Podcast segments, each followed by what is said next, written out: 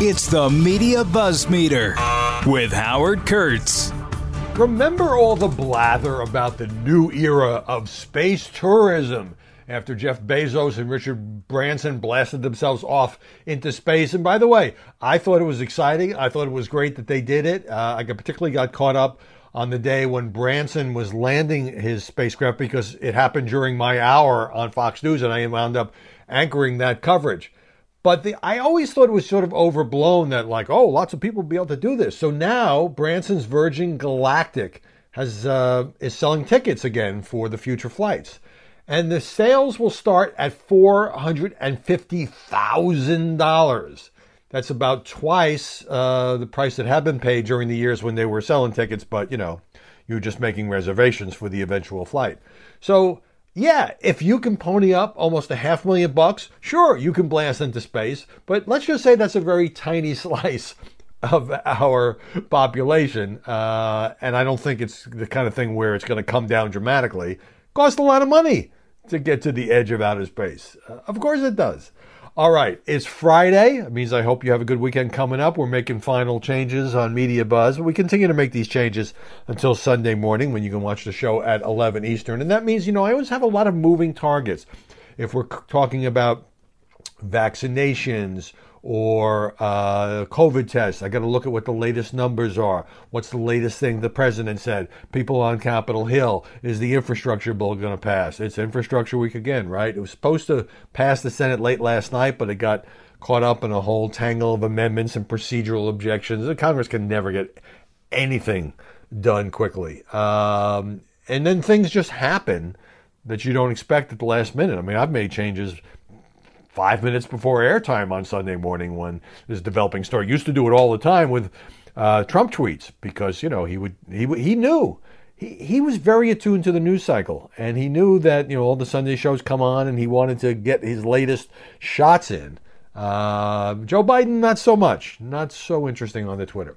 A couple other items. Republican Congressman Ralph Norman of South Carolina, who's one of three GOP members who filed a suit just last week against Nancy Pelosi over the House mask mandate has tested positive for coronavirus. And I, I, never take any joy in reporting these things. I'm sorry to see anybody get it.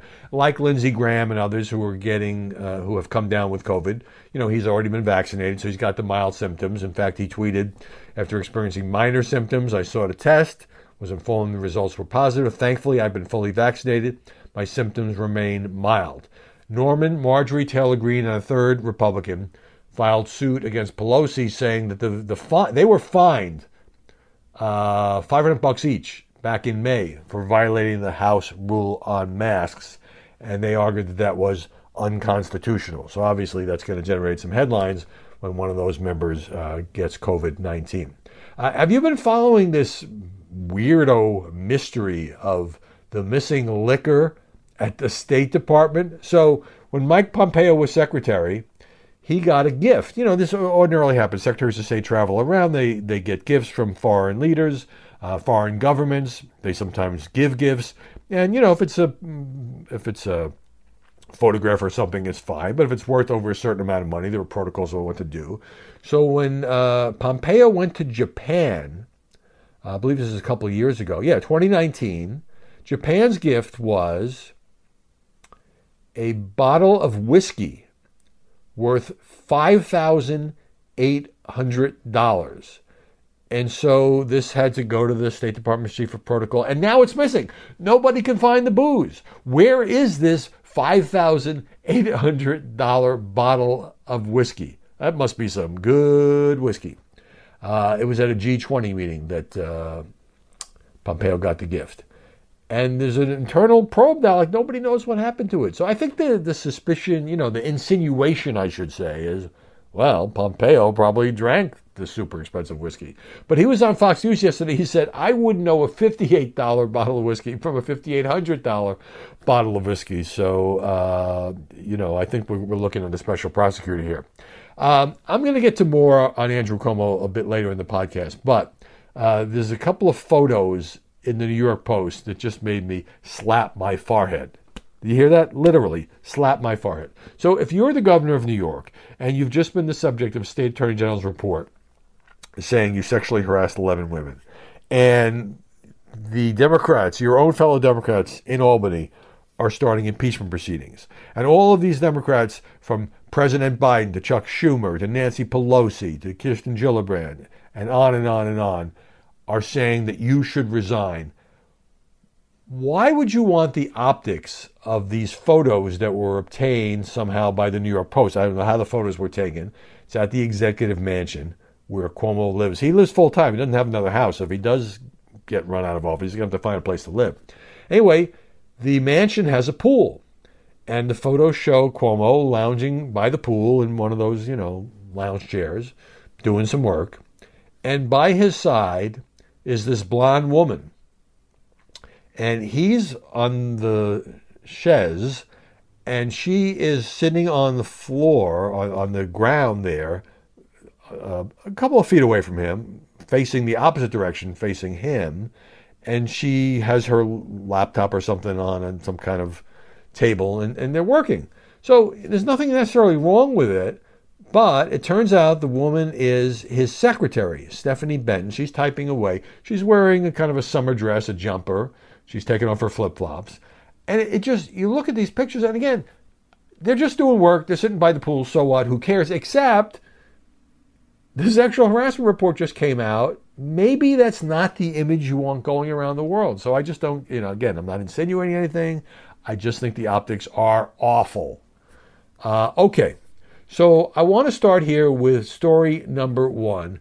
David Brooks' column in the New York Times, moderately conservative columnist who's been there for a long time, a guy I have, interviewed over the years. And he says Joe Biden's approach is working. Now, I don't completely agree with this argument, but it's an interesting one. And it has to do with the people on Capitol Hill and in politics who get all of the attention. Uh, the cable news hits, they're big on social media, um, you know, whether it's AOC, whether it's Marjorie Taylor Greene, you name it. And then it has to do with the people in Congress who actually do a lot of the grunt work and try to get things done. And he's drawing a contrast here. And, he, and, and let me just read you a little bit of this. He said there's a two track pattern that prevailed when COVID hit. There was the circus, the media circus, happens to be the title of my first book, uh, gave us the mask and the vaccination wars. Right, all the sniping going on. It's still going on today. But Congress, says Brooks, was productive and bipartisan. The Senate passed the COVID relief measure 96 to 1. This is back in March of 2020. And another bill 90 to 8 in March. Another one 96 to 0 in late March and then another one in December toward the end of Trump's term, 92 to 6. The House votes were also landslides. So, in other words, for all of the sniping and the partisanship and the polarization and the demonization, Congress actually did its job, at least on that. There's a whole lot of other stuff where Congress is not doing its job, so this is why I'm not completely buying onto this. Um, so, the infrastructure bill, $1 trillion measure, I'll have more to say about this in a couple months, too actually ended up passing the test vote. It actually hasn't passed, and it may not pass in the end.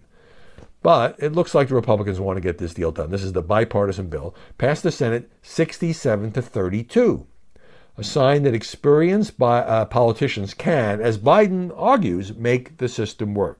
So this is why Brooks is saying, hey, Joe Biden's approach is working. He's trying to be bipartisan. He's trying to be serious. He himself doesn't go around um, grandstanding, attacking people on Twitter, and so forth and so on. The Biden administration has moved to separate government from the culture wars. Now, here I think he's onto something.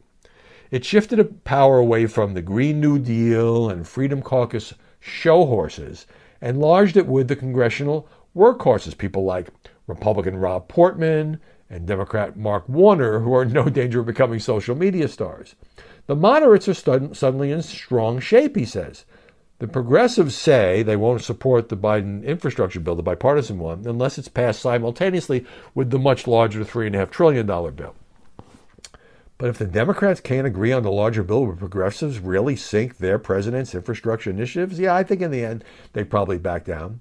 Uh, finally, Brooks says we've come a long way since the AOC glory days of 2019. Biden, you know, certainly not of the Bernie wing. Uh, in fact, he says Biden won the presidential nomination, not Bernie Sanders.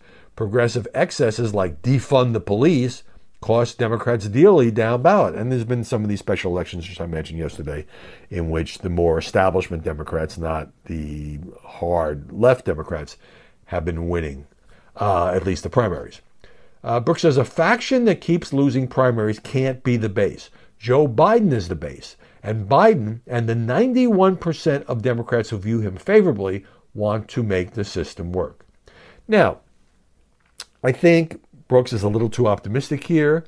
I think that the ideological, I don't want to call them extremes, but the ideological uh, caucuses in both parties, the hard right Republicans, the hard left Democrats, are still a really strong force, in part because they can generate media coverage, drive media coverage, uh, create. And, and, look, the latest evidence, uh, which I don't think Brooks gets into here, was what I talked about yesterday. I have a whole column on this that really gets into the nuances on Fox if you're interested. Uh, and that has to do with the eviction ban, where, you know, Biden wanted to keep people. Actually, it was Donald Trump who wanted to keep people temporarily being thrown out of their homes and apartments during the pandemic. So he passed something. Then it lapsed. Then the CDC passed something. It was renewed three times. And finally, the Supreme Court rules that this is illegal. It's unconstitutional. And Biden admits it. And then he flips under pressure from the progressive caucus, from people like Nancy Pelosi, by the way. And so, you know, I, I think it's it would be nice to believe that in the end Congress comes together and the the cooler heads prevail and they do bipartisan things together. But there's a lot of evidence that that's not happening on a whole lot of issues: immigration, voting rights, police reform. Nothing's happening on those issues, and the reason is the polarization and the demonization. But Brooks does make the point that there are people in Congress who continue to try to hammer out these compromises. And compromise is how government works. I know it's a dirty word these days, but it's how government works. And occasionally it works. And if this infrastructure bill passes, it will be a symbol of how it works, but it will be an outlier. It will be the exception. All right, number two. Well, the numbers keep going up. We're now in the six figures. Number of new daily coronavirus cases. I have talked about how it was 10,000, 20,000, 30,000, 50,000, then it got up to 60,000, and this is getting serious. Right now, the average 100,000. 100,000 new COVID 19 cases in the United States of America. This is going in the wrong direction, folks. 80% of that is the Delta variant, and a lot of it is in, you know, a handful of states, Florida and Texas high on that list, and certain counties and, and geographic regions within such states where people are far less vaccinated. On the other hand, some glimmer of good news. The, there were 864,000 vaccinations delivered between Wednesday and Thursday. That is the highest number since July 3rd. And so, what it shows, in my view, is the more that people are getting sick, the more that people are dying, even though the death rates, thankfully, are nowhere near what they were at the peak of the pandemic, the more people are getting scared. And fear is a great motivator. And the press has been all over this. And so I think some of the people say, oh, I don't really need it or it's not going to happen to me, you know, they're seeing people die. They're seeing people hospitalized. I think that's why those numbers, uh, I'm happy to report, are creeping up. Also, some good economic news today the unemployment rate dropping to 5.4%. That's almost as good, I think, as it was pre pandemic. Uh, almost a million new jobs created.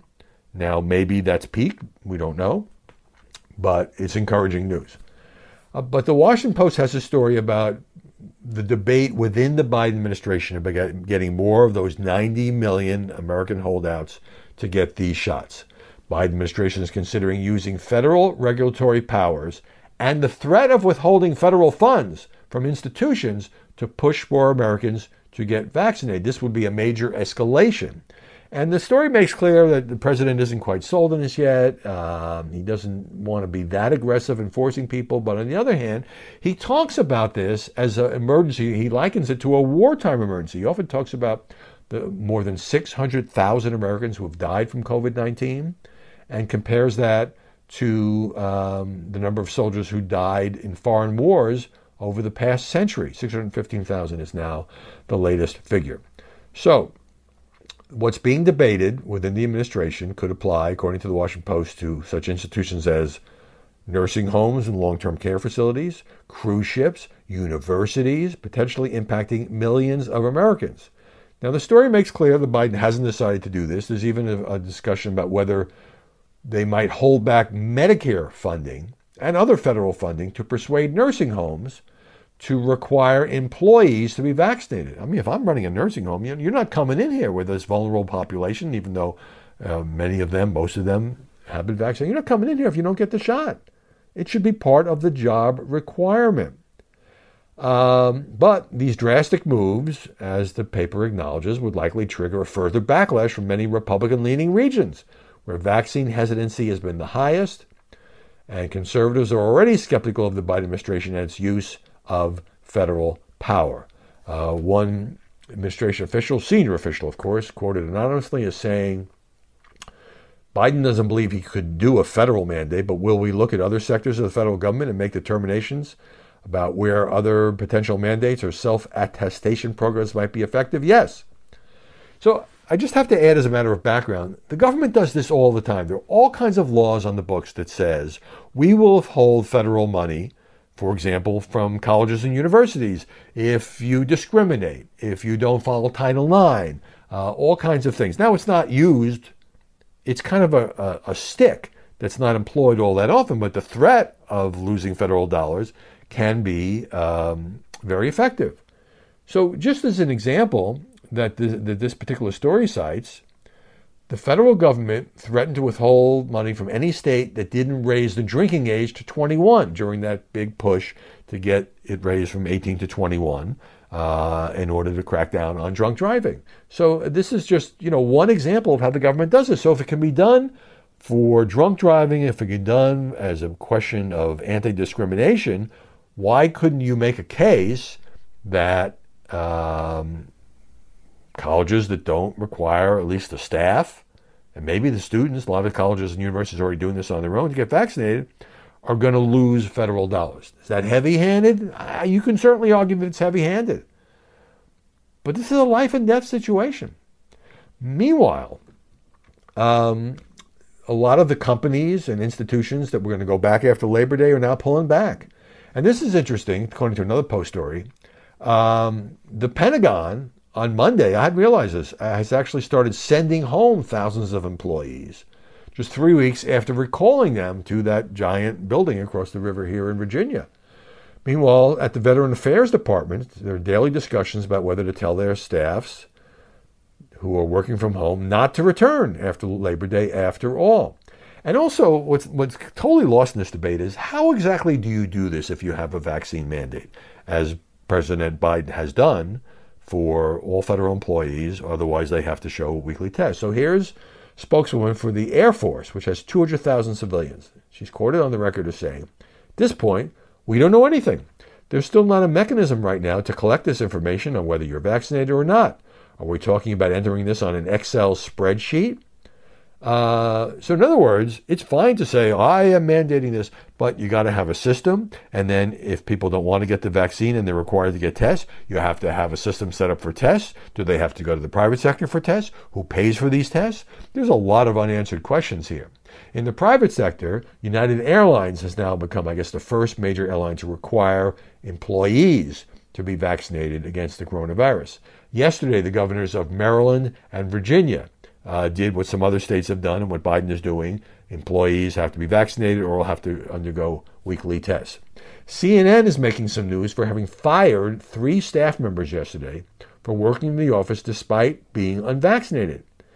Um, that sounds like an excessively harsh punishment to me because CNN didn't have a system that said you cannot come to work unless you get a vaccine. And, you know, other uh, media companies including Fox News, are grappling with this. Uh, we all had to get tests, weekly tests for a while. Now, if you can show you had the vaccine, you don't have to necessarily get the test every week. Um, New York Times, I think, is requiring uh, vaccination or weekly tests.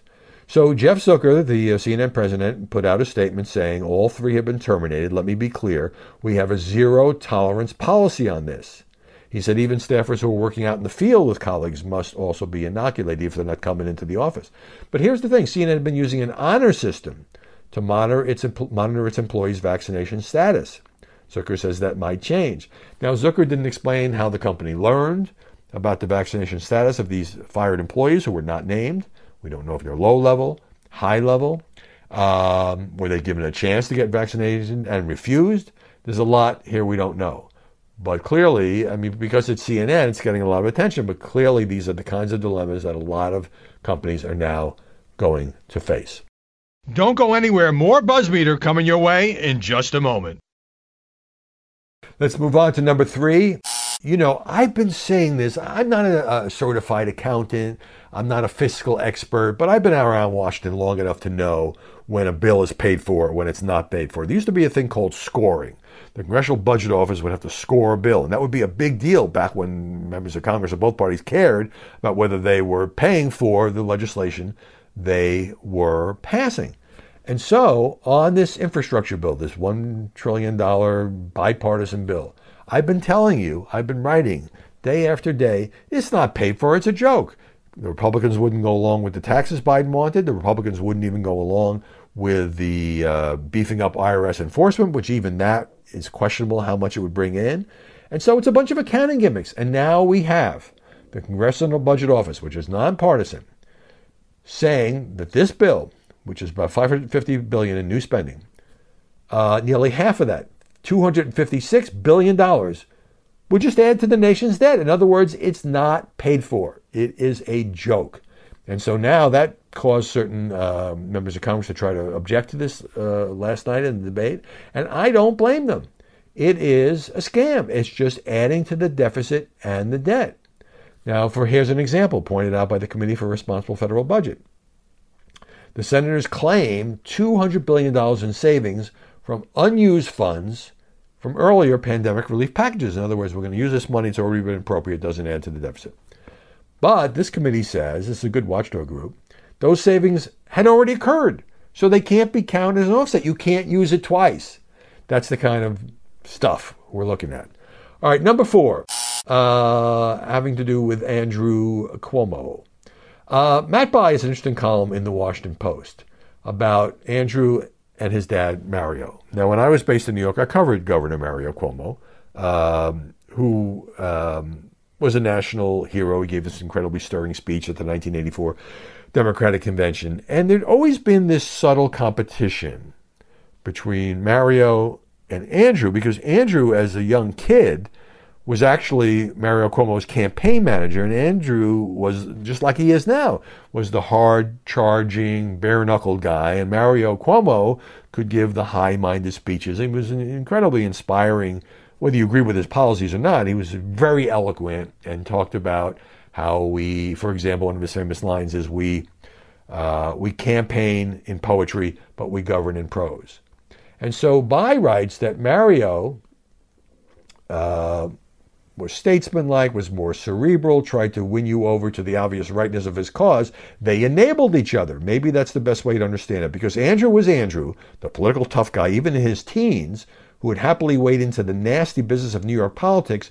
Mario got to go on being Mario, the high minded priest of public morality.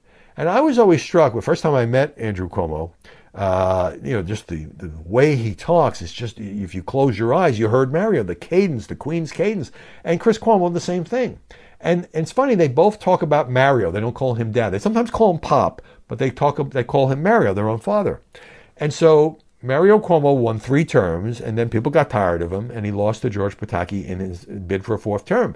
Andrew was going to beat his dad. He's going to top his dad by winning a fourth term, which he probably could have done if it had not be, been for the sexual harassment allegations, where the question now is, can he even finish his third term? The New York Times has a piece about, uh, based on this report, about the effort to retaliate against the first accuser, Lindsey Boylan. Uh, a lot of people in the media didn't even cover her initial allegations. And it talks about how the top aides to Governor Cuomo got together and tried to discredit her. One of those aides was the executive assistant who claims, and the governor denies, that he actually put his hand under her blouse and groped her breast. She had to be part, she had to go find the whiteout uh, so they could take some names out of this report, they, out of this letter they were going to put out. It was an op-ed they were going to publish. It ended up not being published based on confidential records. And there was this effort to say, oh, you know what? She didn't treat her subordinates well. This is Lindsey Boylan. In other words, they were going to discredit her as a lousy employee because she was making this charge, a charge similar to what 10 other women have now said, against the governor. It really shows uh, to get into the details here, one administration and staffer identified in the Attorney General's report only as Caitlin. When she voiced her support for Lindsey Boylan on Twitter, Cuomo's top aides and loyalists, outside loyalists, mobilized to seek more information about whether Caitlin was working for Boylan or had her own allegations against Cuomo. Former staff member said he was pressured by uh, the governor's top aide, Melissa DeRosa, to call Caitlin out of the blue and re- record the phone conversation which Caitlin described as a fishing expedition on behalf of the executive chamber. There were also a couple of outsiders, people who had groups devoted to helping victims of sexual harassment and supporting gay rights, who were consulted by the governor and his office about this op ed they wanted to put out. And now they're under attack by their own constituencies, and they're issuing statements saying the governor should resign, but they were among Cuomo's confidants. And interesting, there is an interview, she's never been named this executive assistant number one, uh, who uh, has made the groping allegation, but she was interviewed, I guess, for this New York Times story, and she said, I would be in the room when they were actively trying to discredit her, meaning Lindsey Boylan. They were actively trying to portray a different story of it, trying to make it seem like she was crazy. When she saw that, this unnamed assistant, she said, "There's no way I'm I'm going to go public with what I, what the governor did to me." Her version. She said she was terrified about reporting the interaction and potentially losing her job, saying, "I was going to take this to the grave." So the, the, that's the other impact here is other women were intimidated from coming forward because of the hardball tactics employed by the governor and his top aides and his inner circle and his outside advisors they thought, who's going to believe them? They'll be discredited. They'll be called bad employees. They'll be called disloyal. And who are you going to go to if all of the top aides were um, supporting the governor, no matter what allegation was made, as a matter of personal loyalty? This really reflects on the toxic atmosphere, leaving aside the particular allegations by the 11 women that the governor has presided over. And finally, number five, my pillow guy, Mike Lindell was interviewed by CNN, by CNN investigative reporter Drew Griffin, and it is wild. Now, remember, Mike Lindell, he's on this crusade to show the election was hacked. He says that later this month he's going to have a cyber symposium. He's going to put out his evidence. He's never put out any evidence that anybody from the outside thought um, was credible. This is the um, cyber forum that Fox News declined to run ads promoting, and then Lindell pulled his My Pillow ads from Fox. So he sits down with the CNN reporter and he says, Look, Trump actually won the election. China changed the votes in all the states, and he has the proof. So then Griffin tells viewers, It is, of course, complete nonsense. And he noted how every piece of evidence, or so called evidence, that Lindell presented to CNN didn't actually show any election hacking or any kind of fraud. And they really start to go at it. I mean, it's, it's pretty interesting television. Um, he shows the screenshots of what Lindell had given the network and what he's put out publicly. And he says it's just a scroll of voter rolls. It doesn't prove anything.